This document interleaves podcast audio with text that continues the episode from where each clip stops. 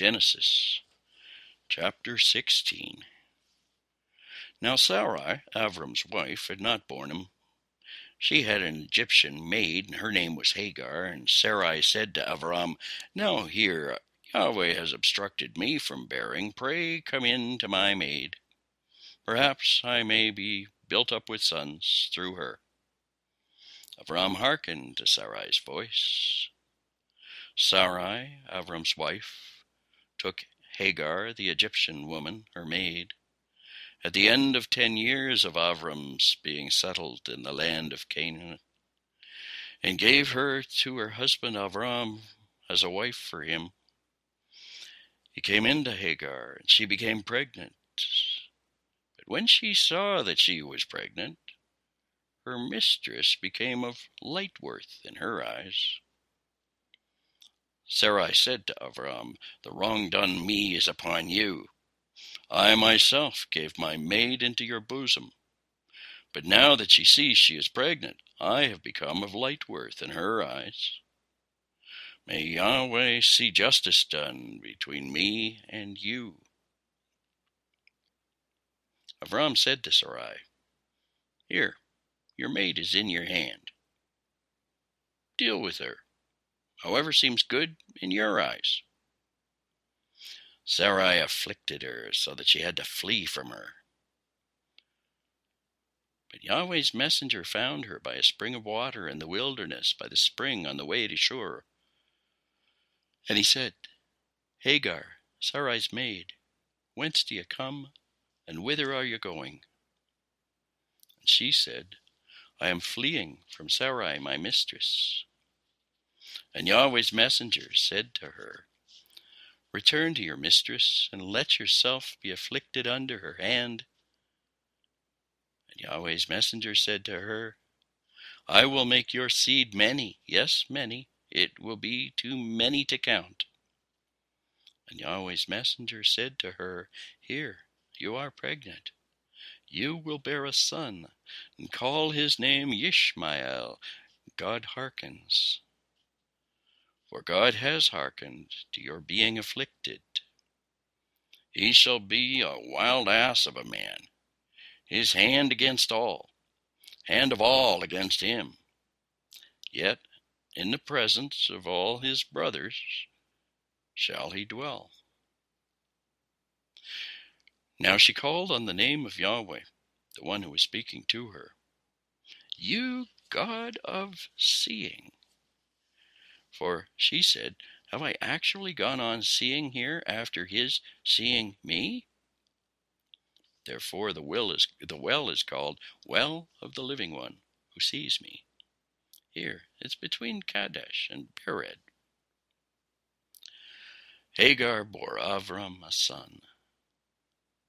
And Avram called the name of the son whom Hagar bore Ishmael.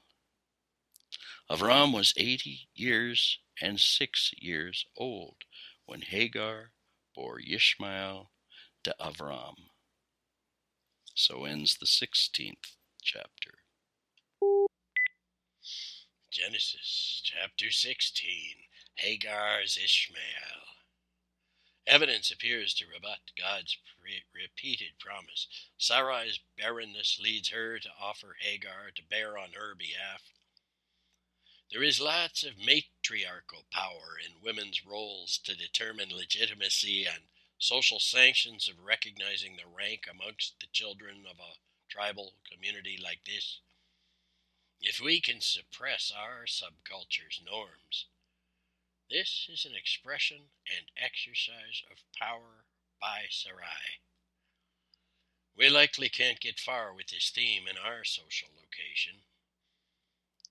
We've got echoes of Atwood's Handmaid's Tale having new life as a TV series following the movies and the book. We're shocked by this dystopia of male tyranny over this dystopian Gilead and this personal anguish of the wives and concubines.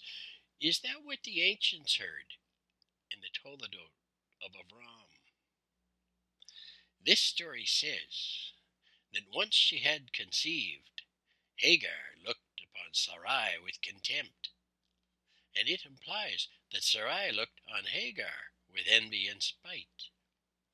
Avram acknowledges Sarai's power to do with Hagar as she pleases without our sentiments of romanticized pregnancy or individual human rights.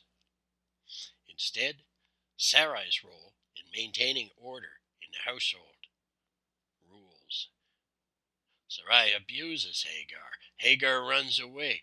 The angelic messenger at the spring ashore sends Hagar home with instruction to submit to her mistress, maintain social order. The messenger promises to Hagar, as God did to Abram, offspring too many to count. Specifically, Hagar is promised a son, though it may be qualified as a prediction of a wild ass of a man who will be in conflict with many. The story is summed up as an etiological legend for the place name of Beer Lahai Roi. But the name to remember today is that of the baby boy, Ishmael. This is an account of the origins of the Arabian neighbors of the, of the Bible writers. It has been adopted and claimed by the tradition of Islam as an account of the Muslim origins from Avram. Barren Sarai and fertile Hagar, her slave, give more dimensions of the relationships amongst these peoples. Go on back. Melville's Moby Dick. Call me Ishmael. Or Margaret Laurence's character Hagar Shipley in Stone Angel. If you got more time today. How do you construe or construct the other? How do you identify as one?